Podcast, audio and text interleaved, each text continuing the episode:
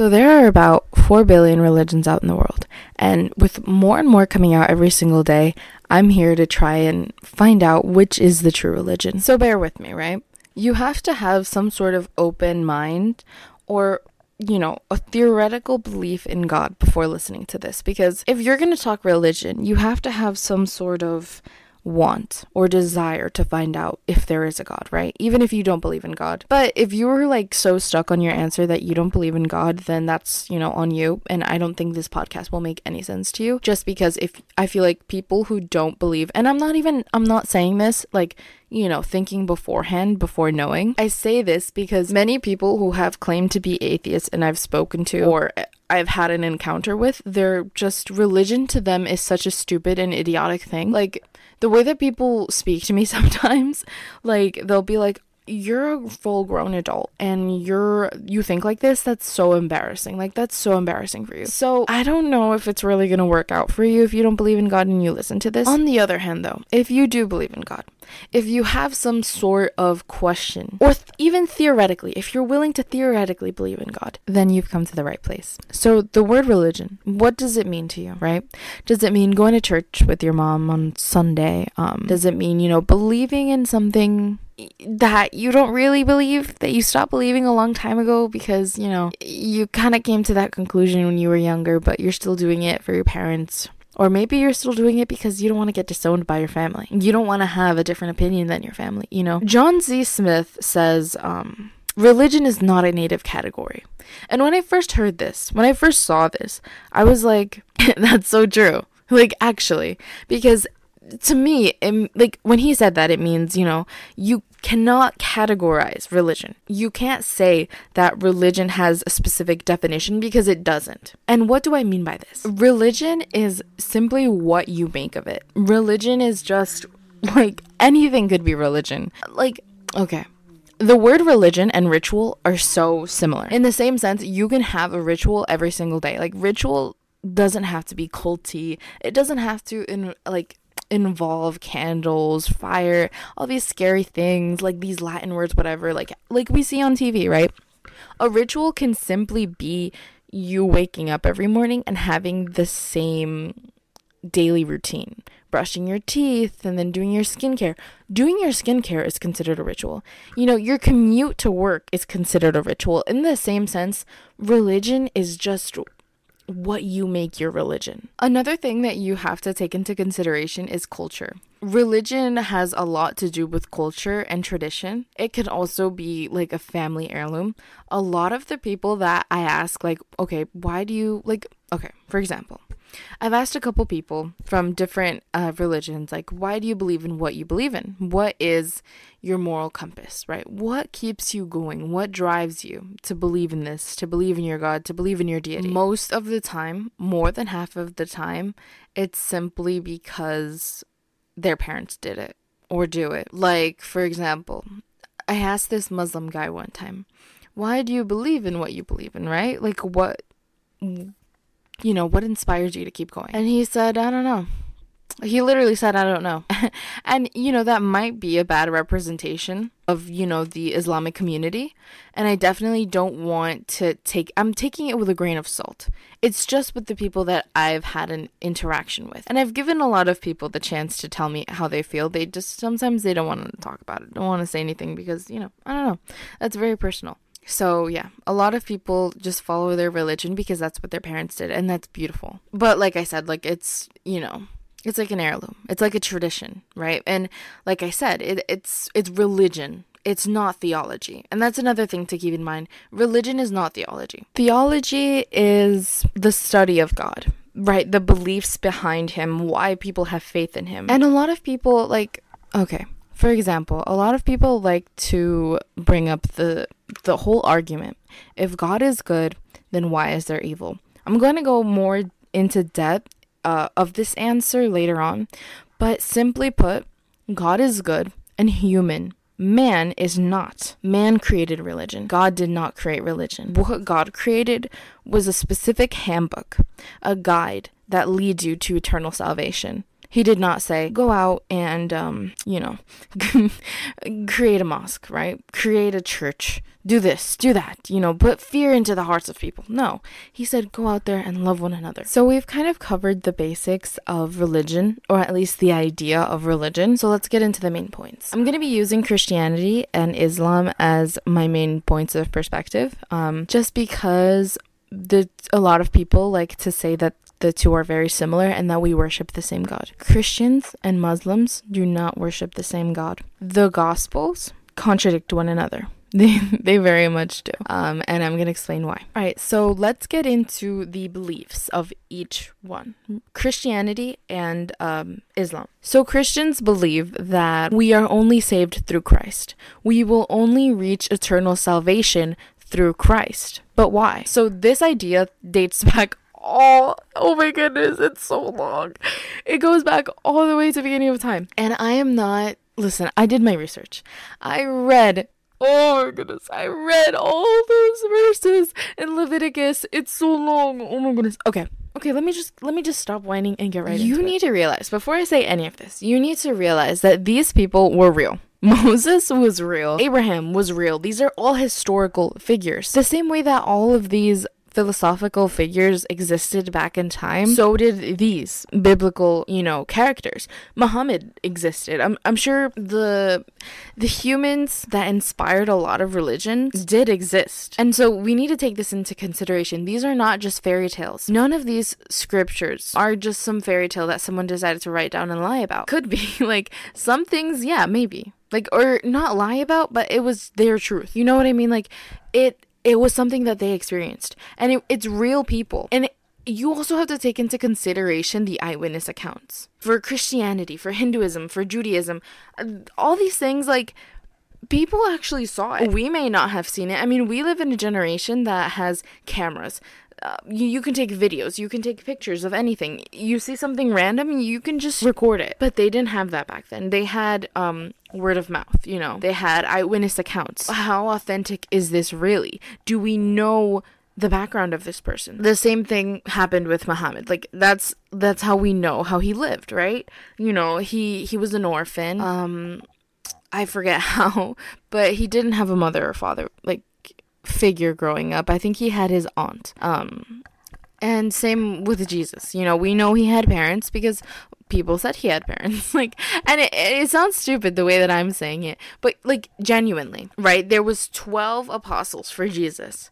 These 12 men for 40 years went out to different areas, different regions to preach about this gospel that they saw. There are four gospels written by four different men giving the same accounts of the same man, of Jesus. That's why we have Matthew, Mark, Luke, and John, because all four books are these four disciples who decided to sit down and write the same accounts of God, but in their perspective. All right, so back to the beginning of time. In both Islamic and Christian beliefs, um, God created the earth in six days and rested on the seventh. However, in the words of Nikola Tesla, my mother taught me to seek all truth in the Bible. And that's my main point that I believe that Christianity is the true religion. So, based off of what the Bible tells us, right? God created the heavens and the earth in six days. And when God created man, he made a perfect world. It's said in the book of Genesis, right? In the beginning of the chapters, that God God was one with the earth. Heaven and earth were once one because it was pure. You know, he made the cattle, he made the trees, he made all these fruits. Man did not have to work to eat. It, w- it was right in front of man, right?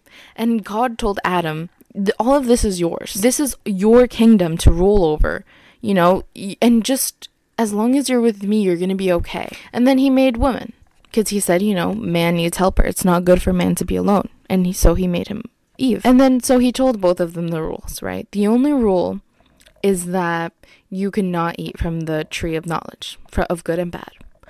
Why? Because they're they were babies. Think about it like this Adam and Eve had the capacity of a mature adult, but had the innocence of children. And, you know, it's believed that they were naked because they were. They were naked. It said that they were naked. When you put two babies in a tub together, naked, you know, they're siblings, you're washing them, they don't know that they're naked. They just know that they're siblings. They know that they're both human. And, you know, they're just innocently playing. That's the same mindset that they had. So, the first point a lot of people like to say, well, okay, if God is good, and, you know, fair and whatever, why did he put the the tree there? Why did he put the temptation there? The reason why God did this is because he is a God of fairness and just. And God proves his word to always be correct by his actions. Think about it like this.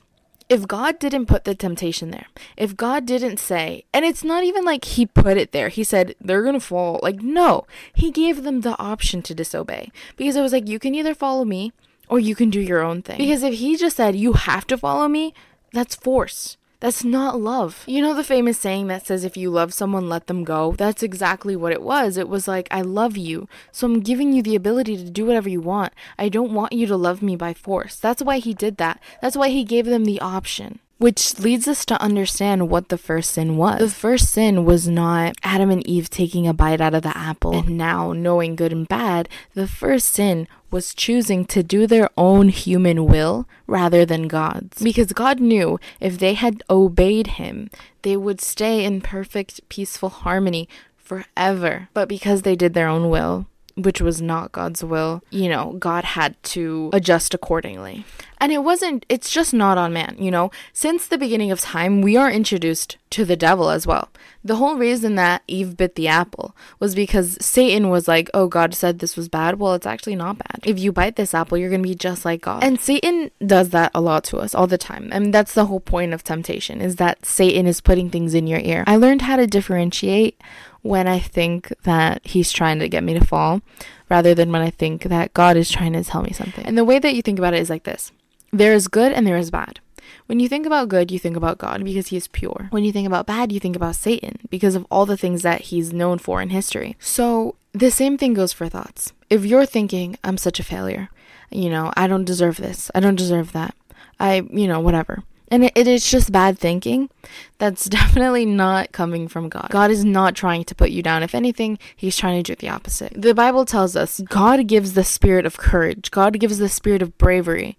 Why do you think all these people go out into the streets and are willing to die for the word because God is giving them that spirit of courage and bravery. I mean, the Bible itself tells us that the same spirit that lifted Christ from the dead lives inside of us. A very important detail that I want to mention is that the reason why Satan is so persistent on bringing us down and tearing us down is because that is exactly what he did to himself. So we are told in the Bible that the reason why Satan is in hell or is, you know, it says that he's not in hell yet. Satan is roaming around the earth looking for who to devour the same way that he did with Adam and Eve. Satan was once a beautiful angel in he it was said that he you know he was like an orchestrator in the music uh, field in heaven. And he was a beautiful angel. However he started to get jealous of god's power. And so he said well why can't we you know have this power too? And so he decided that he was going to rebel against god. And michael the strongest angel in heaven he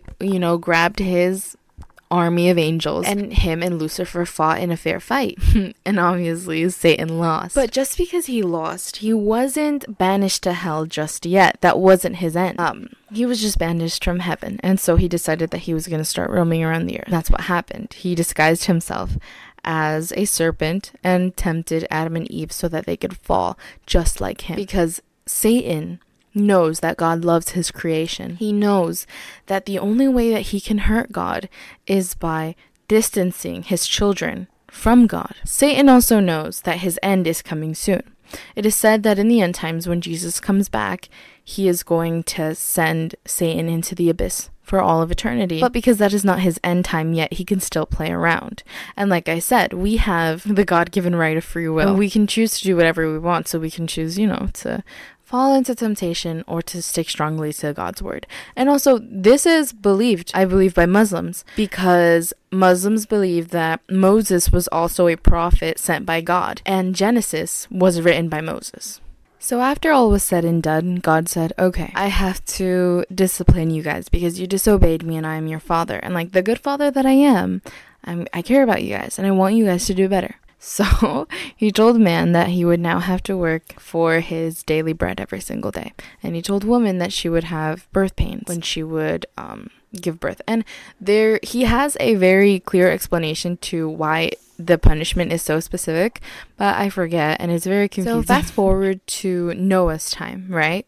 Um, these are descendants of, I believe, Adam and Eve, obviously. Said in the Bible that they are, are living in a very evil time. It says that God looked down at the earth and he regretted making man because of how evil it was. Now, a lot of people like to think and say, well, how evil was this generation for God to have wanted to wipe them out completely and start anew? There's this book called the Book of Enoch, and it's said to connect and explain why. And honestly, it does make sense because when you read the book where Noah is mentioned, and I believe it's it's one I think it's Genesis. It's either Genesis or Deuteronomy, one of the books that follow up after the creation of man. In that book, right, it said that there were these giants and they were called Nephilims. And it, it said that they were some sort of fallen angel, like prototype, whatever, like mix with man. So the book of Enoch goes into more detail and it says that the reason why Noah's generation was so evil was because there was these angels up in heaven and they looked down on earth. And and it's believed that angels like when we die and go to heaven we still have free will obviously. These angels also have free will. So they looked down at earth and they fell in love with the daughters of man. They came down to earth and they started having sex with the women. And obviously when you mix celestial being with an earthly being you will not get something good. So these in the bible they're called nephilim. And it said that they're giants. And in the book of Enoch, it says that because they were so big, they like humans humans would try to feed them, but because they were so big, they resulted in eating people. I believe that's what it says. And not only did the angels come down and reproduce with women, but they also taught them astrology, they taught them witchcraft, and all of these things they human was not supposed to know. But you know, as they were increasing in this knowledge and all of these things kept on happening, God was like, okay, this needs to stop. And that is why um, it was such an evil generation. And He chose Noah because Noah was the one person, him and his family were the one people that decided that they were still going to try and follow God. Noah did warn the people. He he told he was still preaching, telling people, you know, God is telling me that he's going to end the world and you know, you guys have to like get your lives together, but people were ignoring him. People ignored him until the rain came. Right. But, you know, God promises with the sign of the rainbow, he says in the Bible, that um, he will never send down a flood like that again. That is why there's a rainbow after uh, it rains because it's God God's promise to the world that he will never end the world again with a flood. So then we are introduced to Moses. So Moses was spared from being killed as a child because the Pharaoh had decreed that all Hebrew babies die. And now this was the Pharaoh of Egypt. However, Moses was found by an Egyptian lady, specifically the Pharaoh's daughter. So he grew up thinking he was Egyptian. However, when he was older, he started to find out that he was Hebrew and he was not actually Egyptian. And at the time, the Hebrews were being held slaves to the Egyptians, to the pharaohs. Like they were bu- basically building Egypt, but they were treated as cattle. Like they, it was very inhumane. So Moses one day saw an interaction between a Hebrew and an Egyptian, and in defense of the Hebrew, he killed the Egyptian. Like it, like I think he beat him to death basically because he was so enraged. So he fled Egypt after this because of what he had done. And in his time in the wilderness, he started a family, and then God spoke to him. God told Moses that he was going to help him bring the Hebrews out of slavery. Now this dates back to a promise that God had made prior to Moses, in between Noah and Moses. There was this guy named Abraham. Now, God made a promise to Abraham that he was going to give him a child and that that child was going to be successful. He also promised that he would always look after his people, God's people. So, this was God fulfilling his promise. He saw his people being enslaved and he was going to use someone to free them. So, anyways, we are introduced to the Hebrew people's journey to get out of Egypt. Now, before they escaped, there was this series of events where God was showing his true power to the Pharaoh, to the Egyptians, right? I think there were about 10 parasites that God had sent down to the to the Pharaoh and to the Egyptians. And through each parasite, God had told um, his people how they would conquer it. Like he was like, I'm to send down these parasites to defend you guys because these parasites are to lead you to freedom but I'm going to help you guys through it. So the Hebrew people weren't really affected by what was happening in Egypt, but the Egyptians and specifically the Pharaoh were. But when we read in the Bible, it says that God had hardened the Pharaoh's heart to say no so that Egypt could see God's true power. Because if not, it would be, you know, too easy. They wouldn't remember who the God of these Hebrews was. And I feel like one of the most like popular um like phenomenons in the Bible is is the parting of the Red Sea because it was so crazy. The Hebrews were on their way out, but they were met with this sea right in front of them, right? And and Moses would carry this rod staff with him to help him walk and stuff. Now, right when they reached the Red Sea, the Pharaoh had immediately regretted telling them that they could. Also, go. what led to the Pharaoh saying yes was basically like God was like, okay, this is it's payback time. Like, you sent a decree out to try and kill the Hebrew babies. I'm gonna send a decree out to kill your baby, your first child. And that was the Pharaoh's first ever baby. So obviously it hurt him a lot. But remember, like this was because Pharaoh kept on saying no. And there was certain instances where God had hardened his heart, but there were some instances where it was just like Pharaoh saying, No, I don't want so to. So Pharaoh had regretted letting them go. And right behind them there were these chariots, like the Pharaoh was front lead and his chariot men were behind him. They were ready to capture the Hebrews again. So God tells Moses, part the Red Sea, and he does. And they're and they're running away from him. And the second that the last Hebrew person made it across the Red Sea, God had sent the Red Sea back in together. And the the men were encapped, engulfed by the water. All right, so after this, right, their journey to the promised land starts because God said, Not only am I saving you from slavery, I'm also going to give you a land. Get this, he describes it as the land of milk and honey. Like, oh my goodness, does this does that not sound so enticing to you? Like, so anyways, they make it out on their journey, right? They're gonna go to this promised land. And originally, I think it was supposed to only be like 40 days, four weeks, something like that. Like, it, it was very little. Tell me why.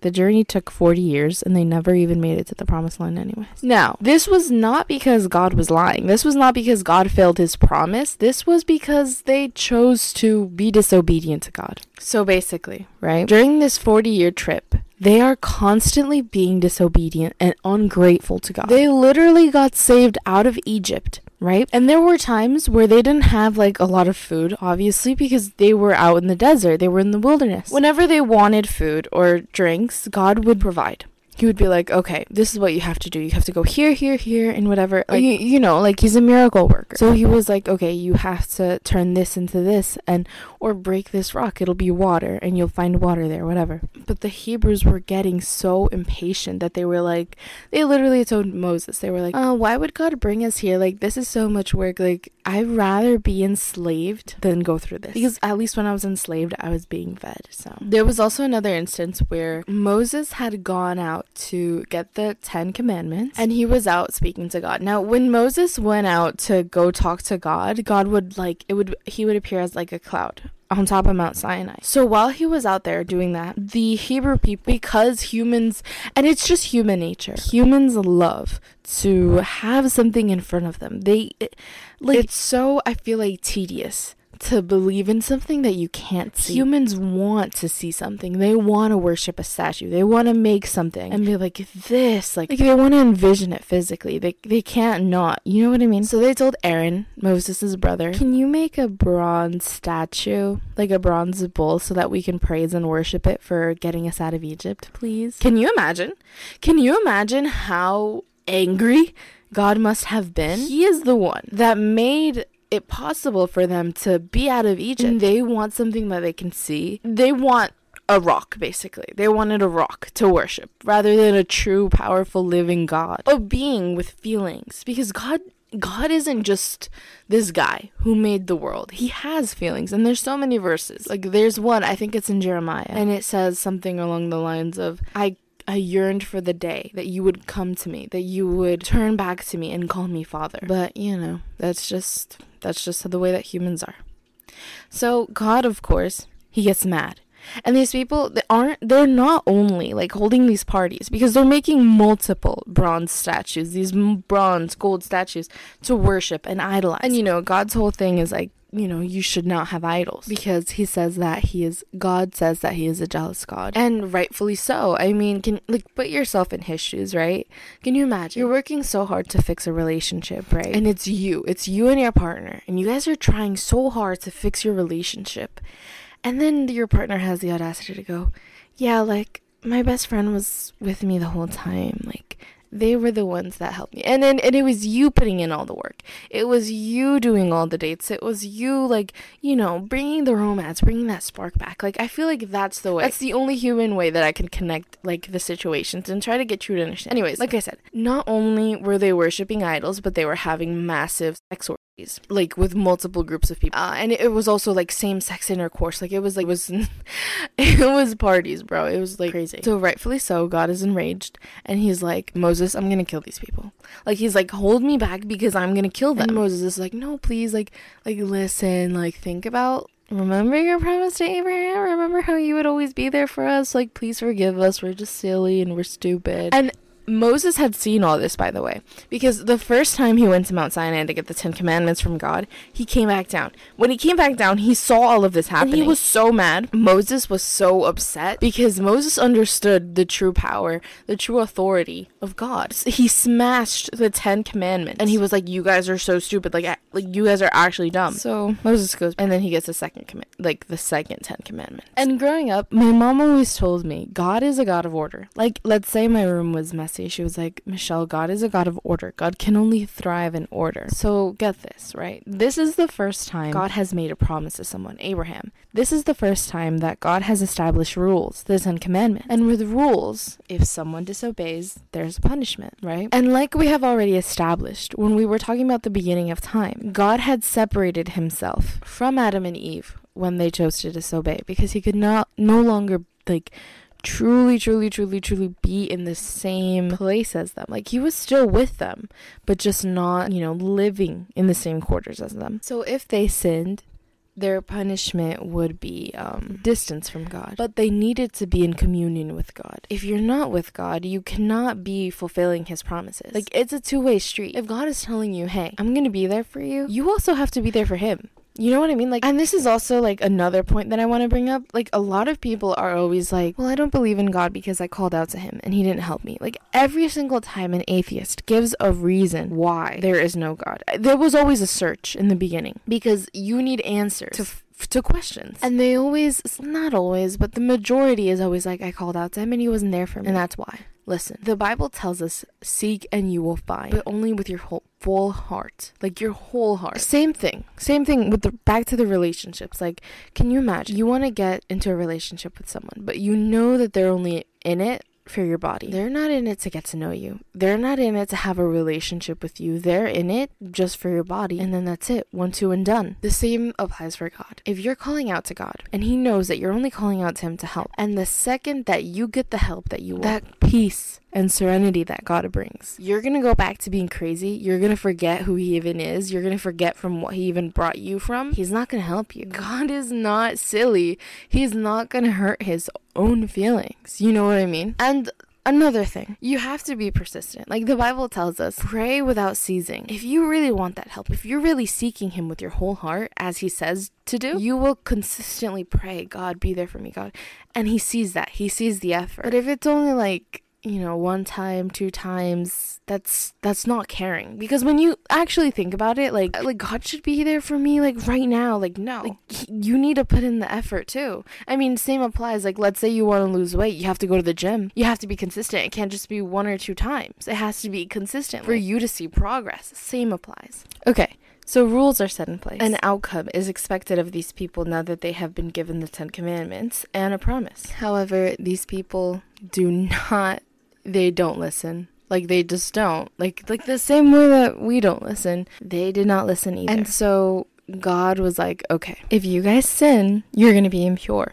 But if you want to reach me, you have to be pure. So, this is when the book of Leviticus comes in. Um, in the book of Leviticus, rules are set in place. It's like, okay, if you sin, uh, you have to sacrifice this and this and this. And it's this whole process. I mean, God is very specific. He wants his things, like, he wants his sacrifices very specific. Now, this is where Jesus comes in. God wants it very specific. Like, for example, you need a pure lamb and then you need to get that blood and that will make you clean. This is what Jesus says, right? In uh, Hebrews 10 5 through 7, it says, Look, I have come to do your will, O God, as it is written about me in the scriptures. You did not want animal sacrifices or sin offerings, but you have given me a body to offer. You were not pleased with burnt offerings or other offerings for sin. And then that's when he said, I have come to do your will. So, Jesus' purpose is to be the ultimate sacrifice so that when we mess up, we don't have to, you know, do do this very long process of finding the perfect lamb and sacrificing it. And again, like Jesus said, I mean, these animal sacrifices were never going to atone for the amount of sins that we commit. Another thing is that, right, the Bible says that Jesus is our advocate in front of the Father on Judgment Day. Jesus will be our advocate. It's kind of like God will be like, okay, I'm going to hold you accountable though, because you knew better and you still did the wrong thing. Jesus will say, but look at what I did on the cross. But look at what I did for him. At what I did for her on the cross, you know? The only reason that we can reach God is through Jesus. And it says that in the Bible too. It says, you know, you can, Jesus says himself, he says, no one can reach the Father except through me. Now, if Muslims accept this, right? If they accept Jesus as a prophet, if they accept Moses as also a man of God, why would they not accept the gospel? And now this is what leads people to believe that we worship the same God because of this. But no, if God is a God of order, he would not make two different gospels. You would only have one to follow. And if Moses, right, if Moses had to go through this process of sacrificing these animals to atone for their sins, why why wouldn't it make sense that Jesus can do the same? I mean, there are multiple scriptures in the Bible that point to Jesus saying, "I am one with the Father." He he literally says, um, here it says, John 8 24. If God were your father, you would love me, for I have come here from God. I have not come on my own. God sent me. This is God's word. There's another scripture also that says, um, I am God's testimony. And listen, I was going through a time where I was, you know, trying to get closer to God. And I went through this period of doubt. And I was like, how can God be human? Humans are so sinful by nature. So, how could it be that He truly did come down here on earth and be God and still be human. And so I read the the four gospels because that is talking about Jesus' life.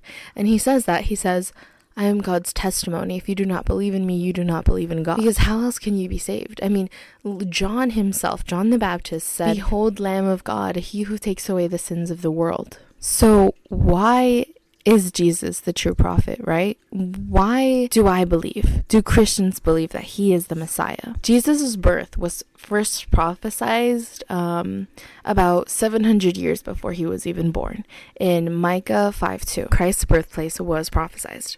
It says, But you, Bethlehem, Ephrathah, though you are small among the clans of Judah, out of you will come for me, who will be ruler over Israel, whose origins are from old, from ancient times. Now, you have to remember this, whose origins are old from ancient times. When Jesus comes down, he, you know, the law is questioning him. They're like, We have a, a, law set in place from Moses, from Abraham, and you're over here saying that you are the law. And this was because Jesus was performing miracles on the Sabbath. And on the Sabbath, you're supposed to relax. And it, they were saying that it was unlawful. And Jesus goes, Before Abraham was, I am. Is that not so hard? Like, oh my goodness. Chills. But, you know, from old ancient times, before Abraham, Jesus was there. Jesus was one with God. Another prophecy in Isaiah 7:14. Therefore the Lord himself will give you a sign. The virgin will conceive and give birth to a son and call him Emmanuel. Now, a lot of people, um, especially Jewish people who have the belief that the Messiah has not come yet, they they use this as kind of like a, you know, this is why we believe that Jesus is not the Messiah. His name is not Emmanuel. It doesn't say his name will be Emmanuel. It says you will call him Emmanuel. The name Emmanuel literally means God with us. So there you go. I don't know what I don't know what to say. And as mentioned in the prophecy, Mary, the mother of Jesus, was a virgin. Now why? Why was she a virgin, right? Why did it have to be like this? Jesus needed a human mother to be fully human, but he also could not be given a human father because then he would be completely human. His father needed to be God the Father so that he could be both one with God and pure from man because, you know, like quote unquote, your purity is taken away from you once you lose.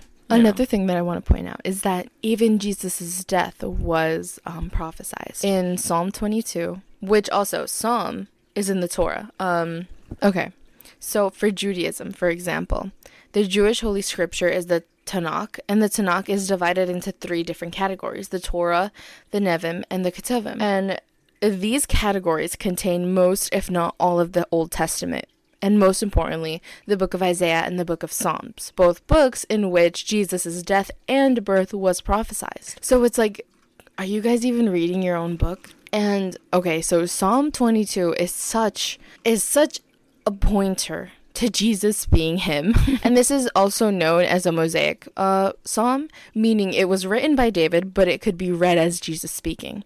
So this is what it says My God, my God, why have you forsaken me? But I am a worm and not a man, scorned by everyone, despised by the people. All who see me mock me. They hurl insults, shaking their heads. He trusts in the Lord, they say. Let the Lord rescue him. Let him deliver him, since he delights in him. They pierce my hands and feet. All my bones are on display. Referencing Jesus' naked bare body on the cross. People stare and gloat over me. They divide my clothes among them and cast lots over my garment. You cannot say that this was just David messing around and writing a, a, cute little poem for God. Like this is genuinely Jesus speaking. Like I don't know what else to say. So the phrase, right? My God, my God, why have you forsaken me? These were one of Jesus's last words on the cross. It wasn't because Jesus thought that God had actually forsaken him. I mean, he is one with the Father. He you know, he doesn't he knows that God has not forsaken him because he is doing God's will. I mean, look, Jesus went through temptation, right? He was human too. He was the, there's this one. There's this one like little interview, whatever. I forgot the name of the channel, but it's on YouTube and it's a Satanist and he goes, um, Jesus gave up a weekend by dying on the cross. Girl, be so for real. Like I despise when people talk about religion and they don't even know what they're talking about. When you about. read this, right? Jesus did not want to die on the cross. He knew, he saw the things that they were going to do to him. He knew that they were going to whip him. He knew that they were going to whip him to the point where you could see his bones. He knew that he was going to have to carry that 600 pound cross.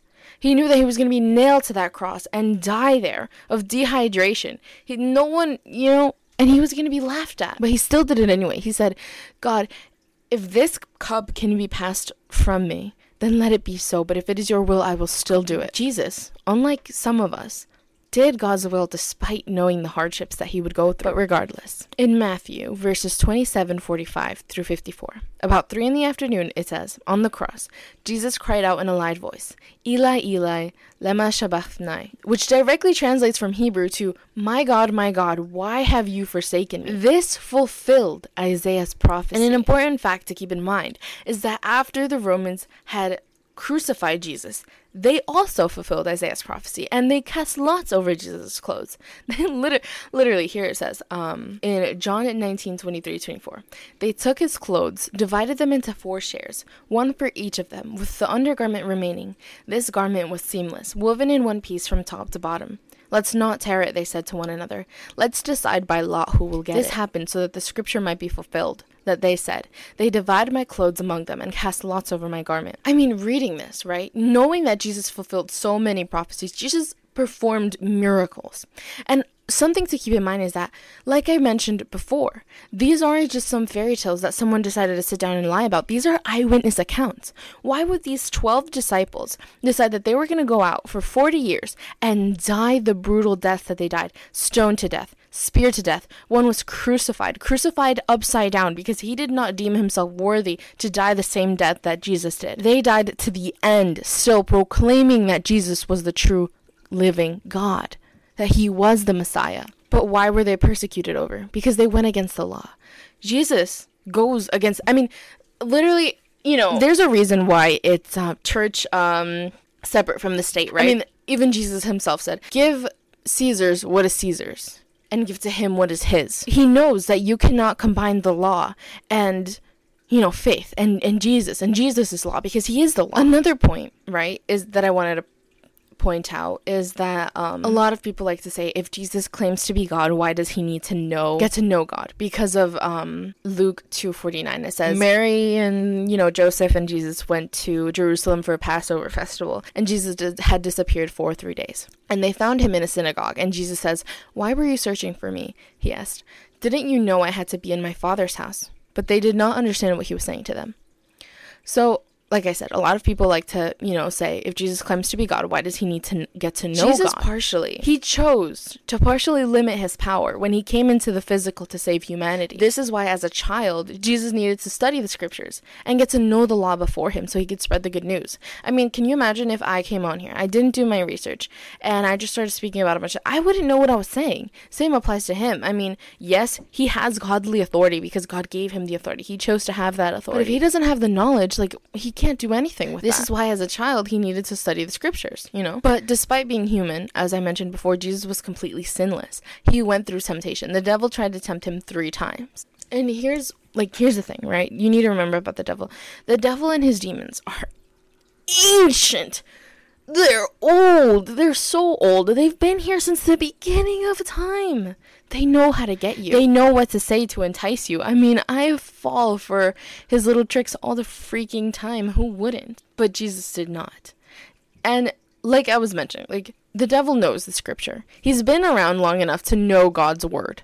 So sometimes he uses God's word against godly power. He literally told God, um, you know, doesn't it say in the Bible that he's going to send his angels to catch you because he he told Jesus to throw himself off a cliff.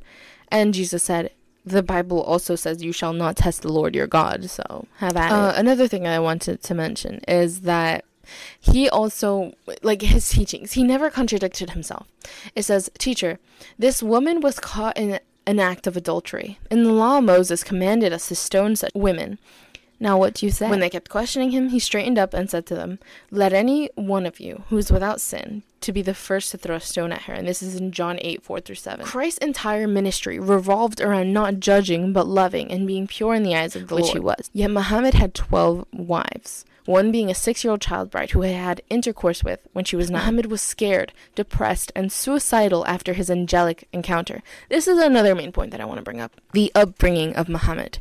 Now, he had a hard life. I'm not going to take that away from him. But the story goes is that um, Muhammad was in a cave one day. He was spending alone time and he was meditating. When all of a sudden the angel Gabriel appeared to him and he said, he was uh, he pressed him and said read read. Muhammad was illiterate. He couldn't read and he couldn't write. And this is also why most of the quran is recited. And also muhammad says um, i do not know what allah will do to me on the day of judgment. I don't know how merciful he will truly be with me. I only know what was said to me. Is this the same angel gabriel who appeared to mary and told her that she was going to have a child and that he would be the savior of the world. Is this the same angel Gabriel who appeared to the father of John the Baptist, telling him that, you know, John would be proclaiming the word of God because that's what John did. He would baptize people and also be spreading the good news. And he John also knew about Jesus. He did not know it was specifically Jesus. But he knew that there was going to be someone better than him stronger than him, more knowledgeable than him. And the second that he saw Jesus, he was like, that's the one. That is who he is. Another thing you have to remember when Jesus was baptized by John, a dove literally ascended from heaven and said, This is my son, who I am pleased with back to Muhammad. Muhammad also preached violence. He said, We shall cast terror into the hearts of those who disbelieve. This is in the Quran. Then kill the, the, disbelievers wherever you find them, capture them, and besiege them, and lie in wait for them in each and every ambush. If God created the human species, and He loved the human species, He loves us, as Jesus says, why would a message of violence and destruction make sense? As opposed to Jesus, who welcomes sinner and those of many different backgrounds to make them clean, Muhammad's message sounds similar to a man made, power hungry message. One prophet lived a sin free life, perfectly mirroring God, practicing what he preached. And the other did not fully understand his own teachings, nor fully believe that his gospel would even get you to heaven. But what does Jesus say? He says, Follow me and you shall have eternal life. And that's a promise. He says in John 14 6, I am the way, the truth, and the life. No man cometh unto the Father but by me. And Jesus, like I said, He performed so many miracles. I mean, he made the blind see, the crippled walk, and thousands, including his disciples, according to the scrolls of the Bible, witness this. This points to Jesus Jesus' power being beyond earthly comprehension and capability. Like I said, like how could it be that these 12 men for 40 years died the way that they did and went through what they went through just for this gospel? I, I mean, there had to have been some No, truth. a lot of people like like to say, you know, anyone can come and say that they are from God. And but here's what Jesus says. So Jesus was being accused of um being from Satan because of what he was saying. It, it, contradicted what they believed and what they knew. And so this is what Jesus says. He says, Every kingdom divided against itself will be ruined, and every city or household divided itself will not stand. If Satan drives out Satan, he is divided against himself. How then can his kingdom stand? And if I drive out demons by Beelzebub, by whom do your people drive them out? So then they will be your judges. But if it is by the Spirit of God that I drive out demons, then the kingdom of God has come upon you. This is in Matthew 24 through 28. The last and final point that I want to bring up is the sincerity of the Gospels. Muhammad is a prophet appointed by Allah to write the Quran. And uh, this is by Victor W. Watton in the Quran Bullet Guide. It says, um, the center, the Quran is the center of Islam, occupying a similar status to that of Jesus in Christianity. For Muslims, the Quran is God's word and is the nearest thing there is to a part of God in the world. So, as I mentioned before, uh, Muhammad became a prophet through the angel Gabriel. Uh, and the quote unquote angel Gabriel said, Recite in the name of thy Lord who created, created man from clot. Recite in the name of thy Lord who taught by pen, taught man what he knew not. Like I said, Muhammad was illiterate. He didn't know and he was in absolute fear. I mean, don't get me wrong. The Bible also says that, you know, the when angels introduce themselves, they said, "Fear not," because they're scary looking. But Muhammad was in fear. He fled down Mount Hira where he was staying, and he thought he would, he had just experienced a demonic attack. Mary never believed that. When Angel Gabriel appeared to her, Mary never believed that she was going through a spiritual attack. Like she was like, okay, I trust you. I feel peace. Anyways, the spirit chased him down and said, Oh, Muhammad, you are the messenger of God, and I am the angel Gabriel. So the Quran's depiction of angels is flawed. Like I said, is this the same angel Gabriel who appeared to Mary, who appeared to Zachariah, father of John the Baptist? It can't be. This would contradict each according gospel. So, as we see in the Bible, like I said, yeah, they're scary. But not once did anyone think that they had a demonic experience the way that Muhammad did. So let's see what the Bible has to say about this. Book of Second Corinthians, chapter 11, verse 14. Even Satan disguises himself as an angel of light. So it is no wonder that his servants also disguise themselves as a servant of righteousness. So as we see here, Satan is well enough capable of disguising himself as an angel of light, proving Muhammad was correct to think so. So if God is the perfect God he says he is and proves to be, why would he send a messenger to preach two different gospels? He wouldn't. You are following a different way that pretends to be the good news, but it is not the good news at all. You are being fooled by those who deliberately twist the truth concerning Christ. Let God's curse fall on anyone, including us or even an angel from heaven, who preaches a different kind of good news than the one preached to you. I say again that we have said before if anyone preaches any other good news than the one you have welcomed, let that person be cursed. And this is Galatians 1 6 so, 9. like I said, the Tanakh, right? Has the book of Psalms. as the book of Isaiah, in which prophesy the birth and death of Jesus, right? Another good example of this would be um, Buddhism. Buddha himself told people to seek the truth. And what does Jesus say? He says, I am the way, the truth, and the life. Like, the thing I keep on saying is, Muhammad didn't even. Okay. The reason why I'm comparing Jesus and Muhammad so much, right, is because Muhammad is the one who, like, inspired the Quran, right? And he was said to be a messenger of God. You can't be preaching about God. You can't be saying that you were sent from God and doing all of those things. I mean, if you believe in the same God that Moses believed in, who sent the Ten Commandments, who was so mad at the Israelites for worshiping idols, for sinning, I mean, why would Jesus, if if the Israelites couldn't have sex orgies, why would God be happy with Muhammad having 12 wives? Think about it. But when you look at Christ, who said he was one with God, who said he was basically God, like, because he is God. And he did all these perfect, he never committed once a sin. He never did any wrongdoings. Like, who do you believe?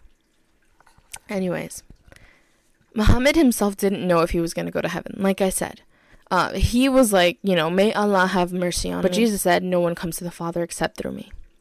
But what does science say? Science tells us that we need four basic elements to survive food, water, air, and light. And what does Jesus say? I am the bread of life. John 6:35. I am the living water. John 7:37 through 39. I am the breath of life. Genesis 2 to 7. I am the light of the world. John 8:12. And I am the I am. Exodus 3:14 and John 84 through 59. So in conclusion, I believe that Christianity is the true religion. For God so loved the world that he gave his only begotten son, so that whosoever believe in him should not perish, but have everlasting life. John 3:16.